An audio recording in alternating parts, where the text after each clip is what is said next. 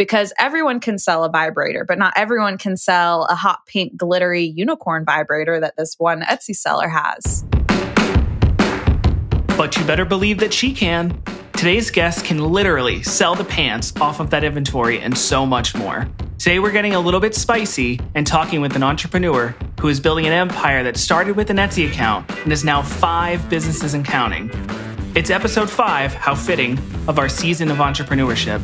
And we're going to be talking about hot pink warehouses, glittery cost control, unicorn experimentation, and how to believe in yourself.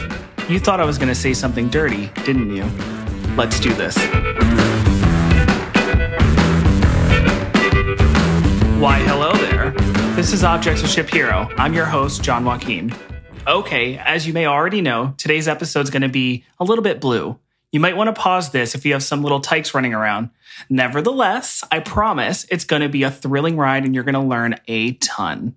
Our episode today is loaded with advice. If you have an entrepreneurial spirit and have no idea where to begin, our guest today has you covered. Even when you start making money, you can't really save unless you're really hyper focusing on every expense. Oh, yeah, that's her. Her name is Anna D. She's the professional goddess, the boss lady, dildo dealer, pitbull mom, and a million other titles like warehouse owner, business founder, and teacher.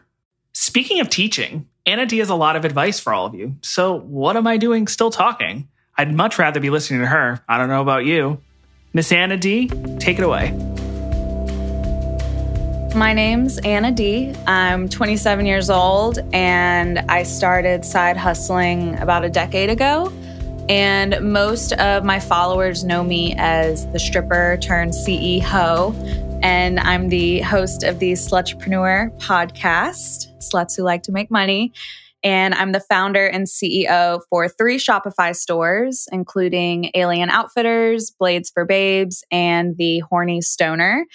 And this year I purchased my own warehouse. And on my personal socials, I do mentorships, YouTube videos, ebooks, all cater to young women who want to build an empire for themselves. It's just interesting, like the way I put myself together, people have always been intrigued by, but I could never afford luxury. So it was I put a lot of energy into finding cheap things and making them look expensive. And to me, that is the goodwill experience. I'm all, it's like finding the needle in the haystack. It's digging through the trash the, to find the treasure. So it almost felt illegal to go and get like a Tommy Hilfiger button up for $5 and then selling it on eBay for 30. Like, cause $25, that was a full tank of gas for me. That was a really nice meal. so it was a no brainer. The faster I did that, the more money I could make. And money's the fucking motivator. So being in my teens and Pinterest and Instagram, it was like the beginning of that. So I'm infatuated with this world online and I'm seeing what people are doing on Pinterest. And that's when like DIY became a thing, do it yourself. So I was seeing girls like splattering and paint on and tie dye and studying clothes and I think there was this era like the kawaii phase where you could buy charms and like glue them to sunglasses or phone cases. So I was just immersing myself in creating and I would just throw darts at the wall. You know, I could create a phone case that cost me three dollars to make, sell it for twenty. So I was I was dabbling both. I was reselling clothes, and then I was also creating things and taking a lot of time and then selling them on Etsy because that was like the new handmade market.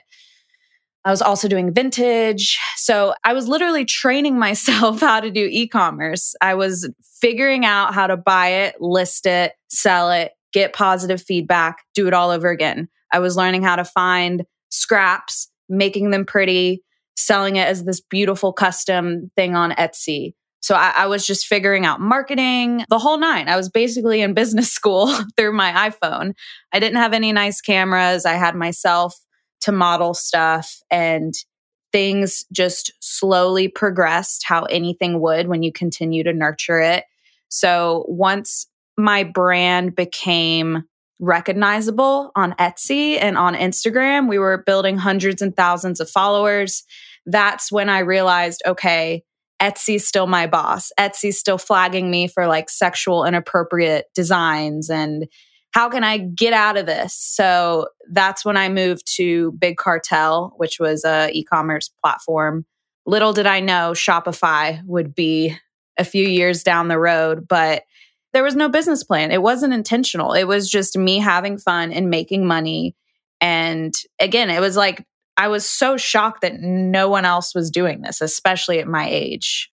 So, like I said with Etsy, I was really noticing the fees and I still felt kind of not trapped, but it, I just couldn't get out from under Etsy's thumb. So I just researched platforms to sell on, and Big Cartel was really affordable. But I think the biggest plan I eventually just outgrew. There was like a certain number of products or a certain number of orders. You couldn't even capture emails or anything. So as it progressed and it grew, I researched and Shopify was just a no brainer. And at that time, the plans were really affordable. so that was really nice. And then Shopify just opened a whole can of worms with their apps, with email marketing. And it was just history after that. It was just onwards and upwards. I was reselling a lot of products like decor and jewelry from China, and the return on investment was so high but I wanted to take it a step further because the competitive brands around me were doing screen printing. So I think uberprints.com was like an ethical made in USA screen printer printing service. So I could upload designs that I made myself, get them sent to my house, I'd package them pretty, but then I had like all this inventory in my house. It just that's when like phase 1 became phase 2. Like where's all this going to go? That's when like no one really knew about drop shipping. So I was learning that too. Like I was learning how to take a stock photo with an item and making the white background and taking the measurements and figuring out what size range I needed and the shirts just for the descriptions like so every little detail to listing a product it's you need a whole roadmap pretty much there was certain things like a you know a poster that's easy but with clothing you know you have to model it you have to well now you have to like take tiktoks in it and all sorts of things so the screen printing and the digital printing on essentially my own line that was kind of like a step forward because I could make designs that no one else had. And all of a sudden, the brand had more exclusivity, which is really important to draw customers in because they can't get it anywhere else. When I had all that inventory, that's when it moved out of the closet, moved out the bedroom, and then moved into the garage. And that's the thing when people are like, How do you start a business? What products do you get? You know, there's this whole, there's just uh, so much. And I was already buying cheap things from China for myself. And then I go on Instagram and everyone's like, Where'd you get that? And I'm like, Okay, I need to buy two. So I keep one, I sell one, I break even. And that was the whole philosophy really towards the beginning.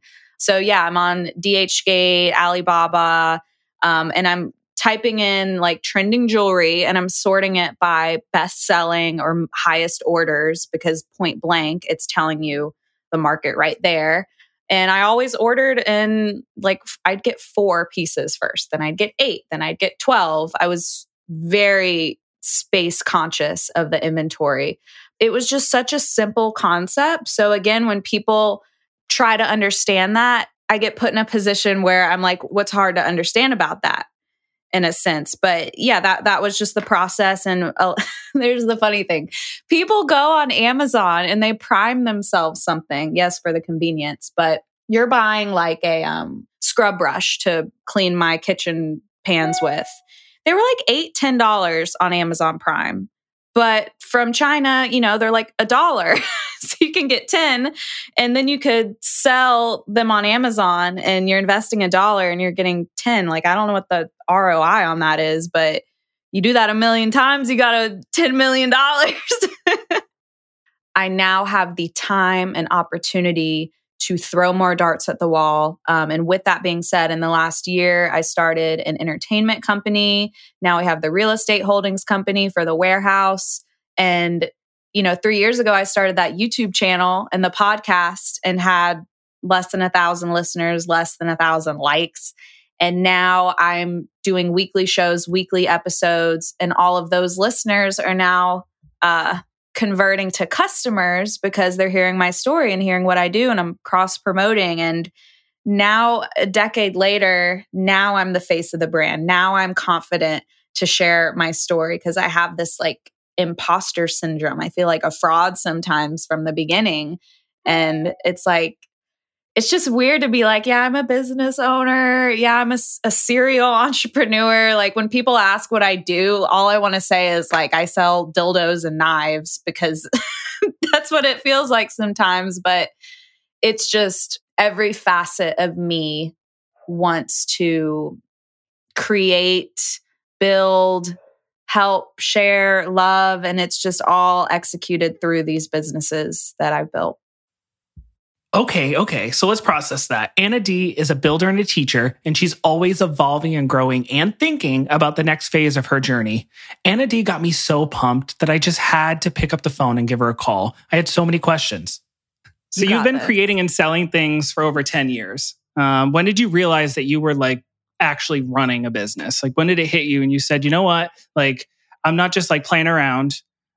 I'm I'm a boss and this is my business? That that's such a good question because everyone thinks you have to have a business plan, but sometimes you have a hobby that you love that ends up making a shit ton of money. And then you're like fuck now i have to take this seriously. It's no longer just a hobby. So it's this bittersweet thing. And gosh i it had to be like the ebay etsy phase um, just buying things, reselling. And I called it upcycling, like buying clothing, but then cleaning it up and adding more pizzazz to make it more custom and desirable.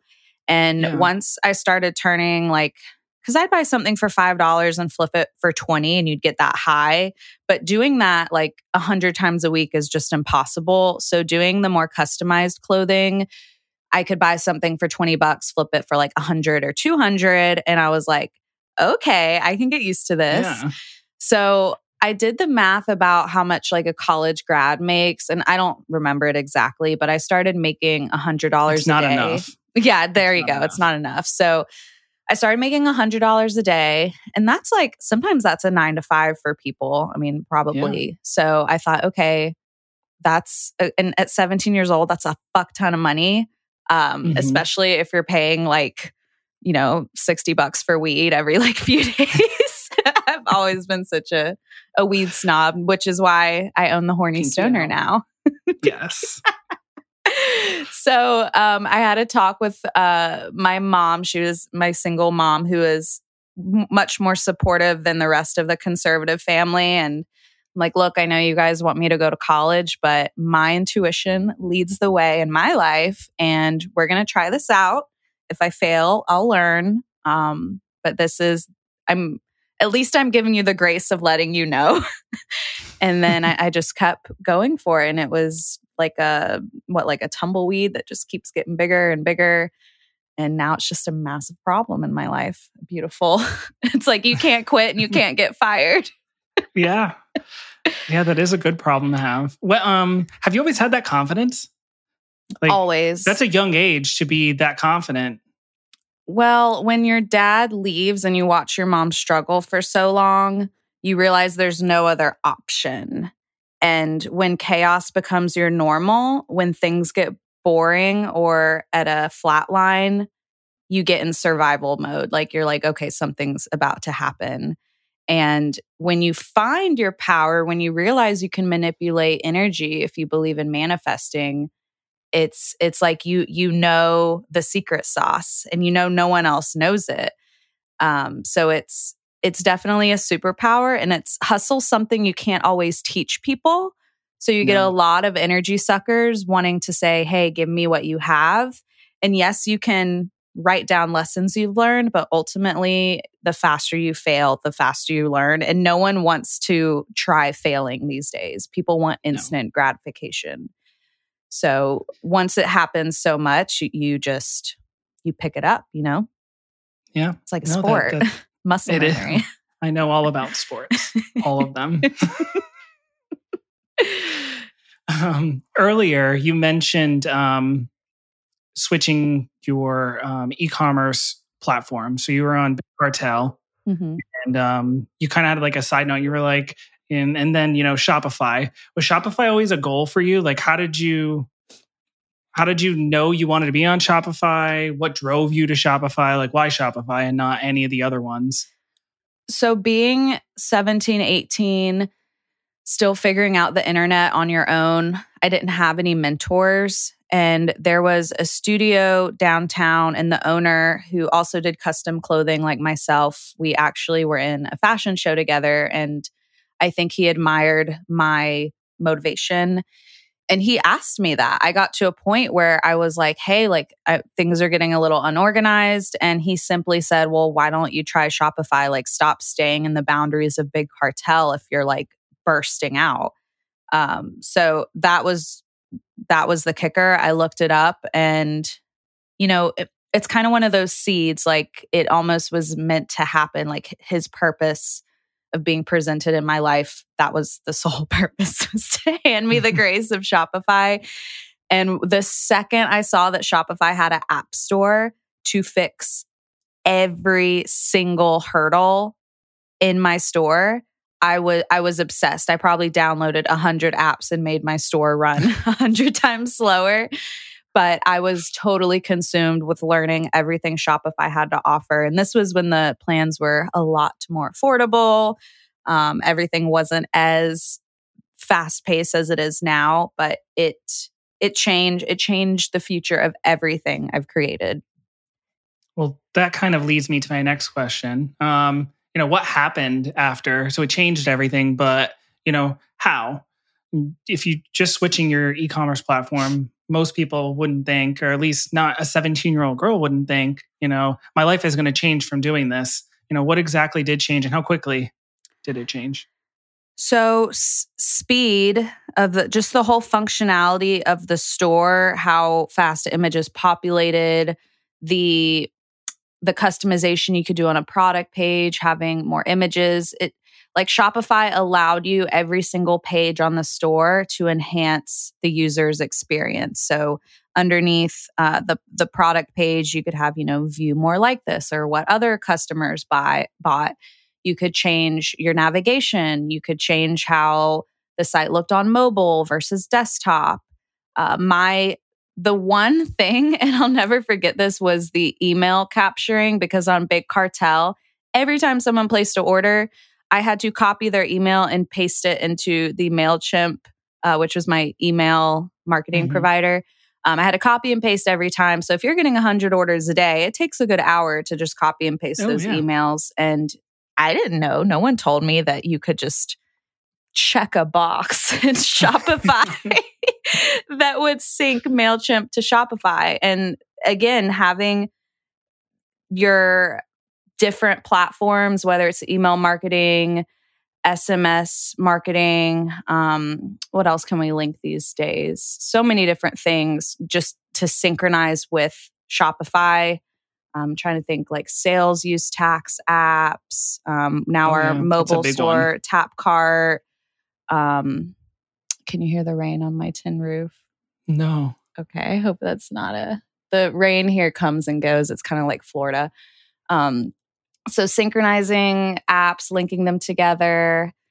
Ah, gosh, the list goes on. Customizing order confirmation templates, just just everything. And and that alone was teaching me so much more about the user experience. Because as a shopper myself, I would be shopping at another store that I love, and I would see something that I would want in my store. And all it took was a simple app search or Shopify ticket support request and boom, magic. So I get all your emails and I love them.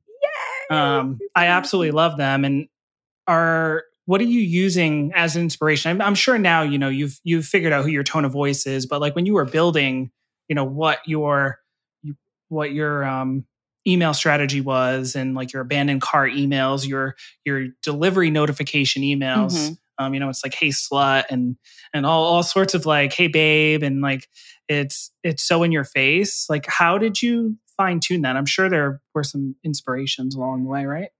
There there was absolutely. I think again getting email confirmations from other stores and them just being so tasteless it's yeah. it didn't Like You can just- name. yeah, like they're just so automated. And I always thought, why can't it sound like it's your friend? Why can't it sound like you're coming to my house and buying a whatever you want to buy, and you know, or, or like a, a thank you card? You know, it, there's it's that building of that community, that value that all of our customers have something in common, and finding that sweet spot of how I want to be talked to or how I want to be treated.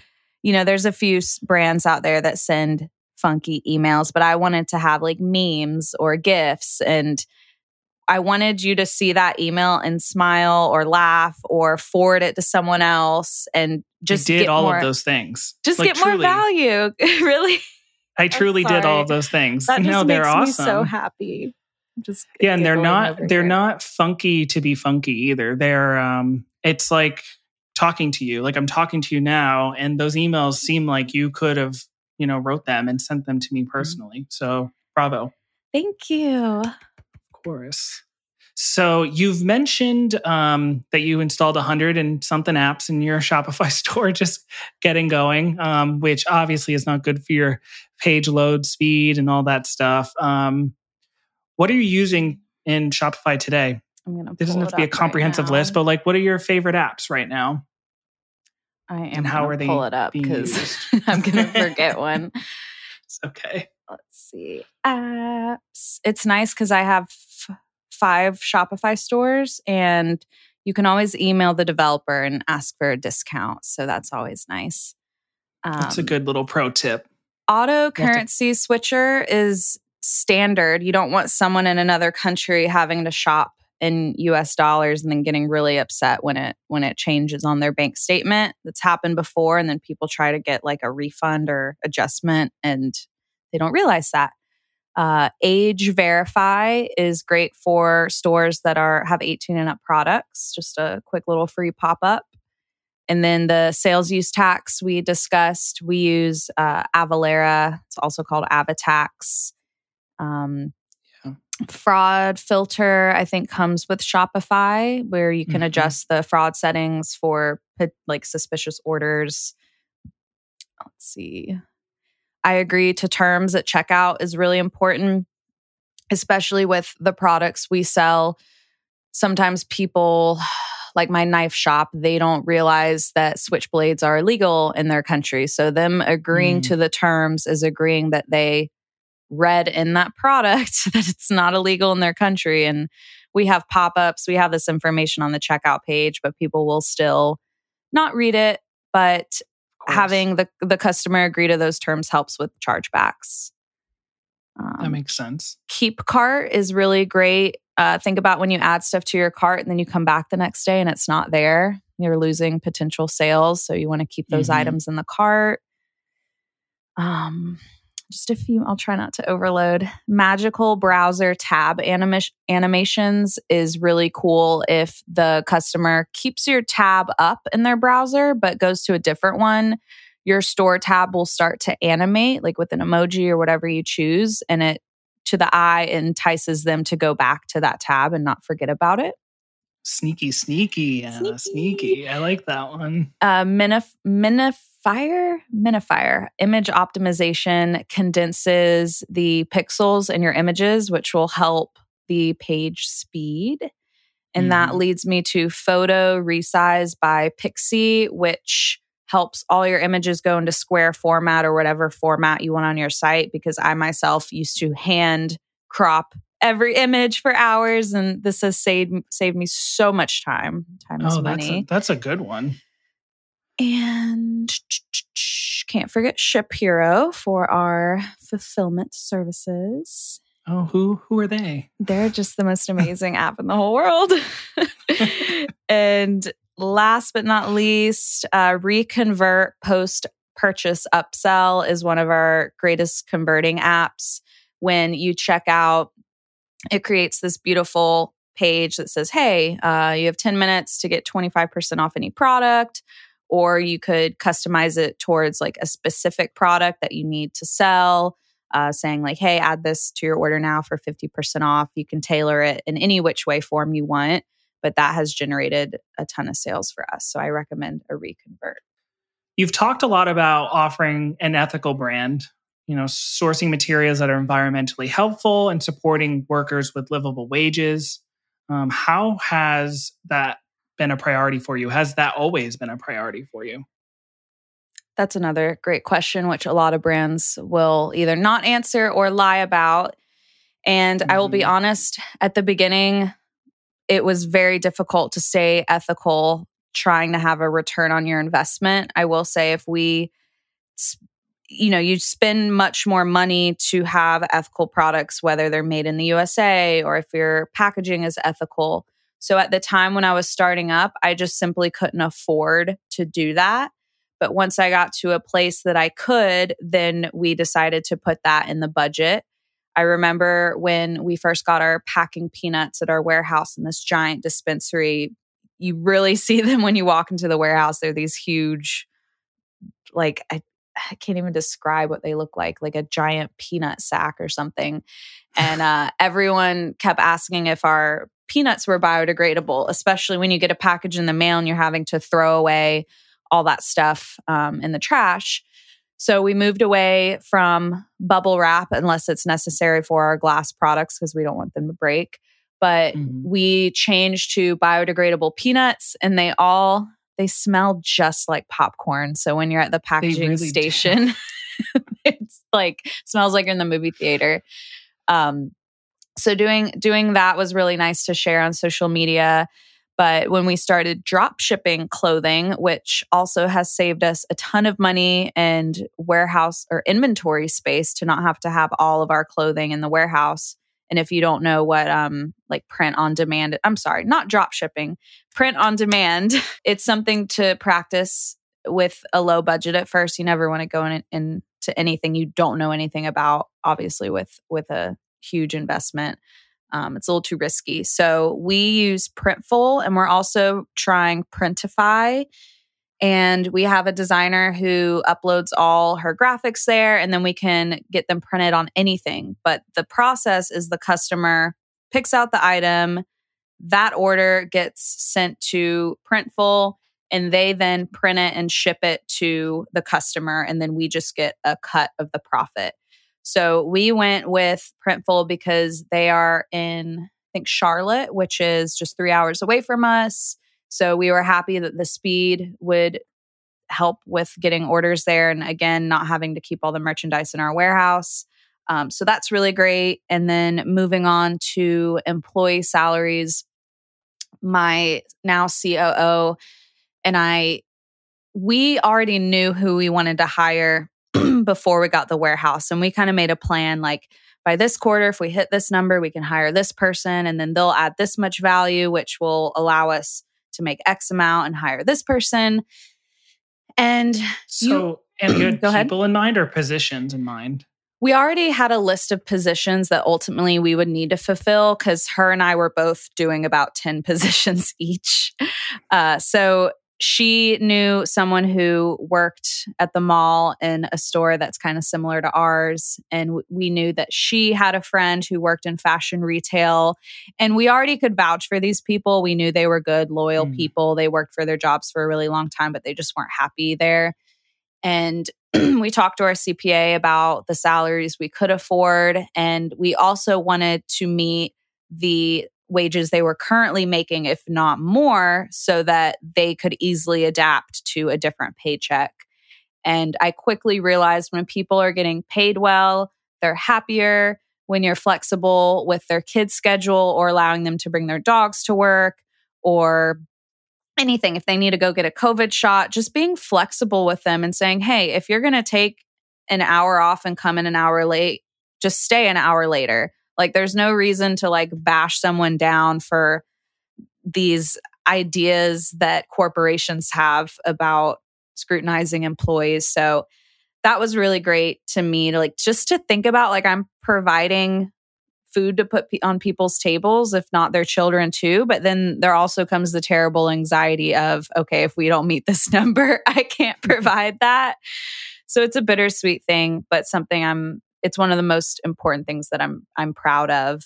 because uh, old me would be very budgeting, um, outsourcing very cheaply so that we could get the biggest return in order to grow because it's just difficult as a small business to compete on the internet. Um, word on the street is Mama has a podcast that she might be offering some advice to other people. Um, you want to kind of take us through what um, is, is this the part where know, I plug myself? yeah. Um, oh my yes, god, ma'am. I am the I worst. how big the I'm plug sorry. should be. Check out the Slutrepreneur podcast everywhere podcasts are played. no, it's uh so yeah, what is your podcast about? Sluts who like to make money. And that's in the business world or the sex work world or both, like myself, because I am still a CEO that loves sex work. That is my sexual outlet. It provides me with the empowerment therapy that I crave. And what's better than stomping on men for money? but I don't know. I don't know. I don't know what's better than that. but on the show, it's sometimes it's just me talking to the listener just about my str- the struggle as a small business woman and just like the struggle of mental health, which I'm a huge advocate for. And I also bring on a lot of guests that do sex work that I necessarily wouldn't do because I love getting in other people's shoes. Like, I just want to take someone's eyeballs and live their life a lot. And that's the empath in me. Um, but it's really cool. I feel like a lot of these stories need to get out there to just normalize fetishes and, you know, sex workers being people and just again the the struggle of building a business because a lot of women who I inspire they want to achieve my goals so I just try to express deep diving into the hard work it takes to get there but also showcasing other women who've you know made it to the level of success that that people see as successful of all the things that you're doing Mhm. what's driving you to continue. Like what what's what gets you up in the morning and says you know what? Today's to be a great fucking day and i'm to do this. What's driving you? At the beginning, it was financial insecurity and not having a hammock to fall back in without a degree, um, having tattoos all over my body, um, having sex work on the internet.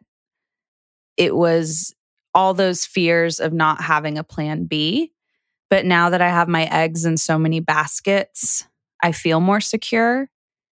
And now having a whole team to take care of, I wake up for them. They are the family that I've created and it's it doesn't come from a selfish place anymore. Now it it comes from a supportive place and the fact that I feel like a serial entrepreneur and that I can curate ideas and turn them into physical things has become my new hobby ultimately. So being able to continue creating and being the creator and the heartbeat of these projects that help other people has kept me going and the desire to wake up also with my antidepressants that's also a really nice push what's next for you and your brand so what's next is opening a dog rescue um, i have the facilities but it's going to take time to build the funds as any nonprofit would be without having profits right now. But I recently fostered dogs. Um, my dogs are rescues as well. And I've realized when you get to the point where you accomplish your dreams and reach this level of success, it actually opens windows or doors to bigger dreams. So, yes, selling stuff on the internet is fun and it's created you know, jobs and helps me pay my bills. But my ultimate dream fantasy, you could say, is to just be surrounded by hundreds of animals and saving them. And that's the ultimate joy for me is saving those who can't save themselves and being able to build a separate facility on our warehouse property. So I could just go from building to building and yeah, I could do that every day for the rest of my life. And you can follow Jane Doe Rescue on Instagram and Facebook to see see what comes. I love that. I love dogs, animals, all all basically all of them. So I know you're a terrible Thank you for person if you that. don't. Oh, thank you. Thank you. I don't understand how people just like leave dogs on the side of the road. Like I would stop to save a butterfly. Ugh. same. Absolutely same. That's a, that's amazing though to put you know your time, energy, efforts into into that um, is awesome. So I will thank you for all the pets out there. If no one said thank you yet. Thank you. So my last question, I ask everyone that I interview.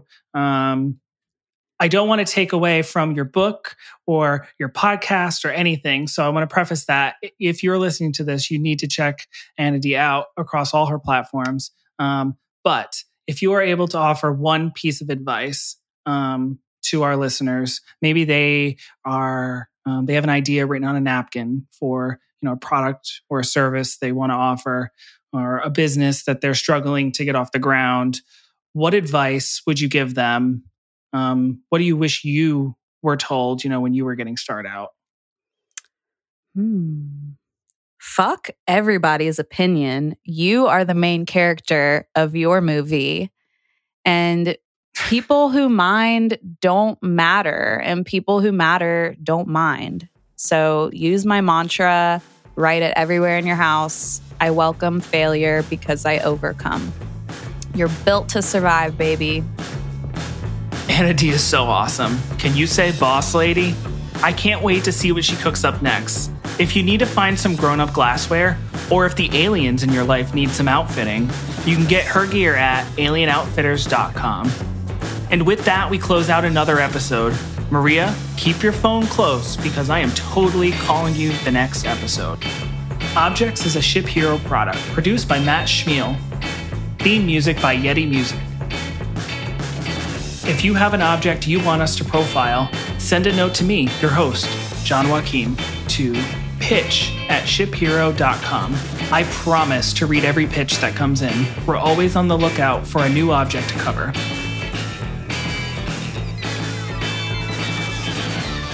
To get more info and episode details and more links to the stuff that we talk about, visit shiphero.com slash objects.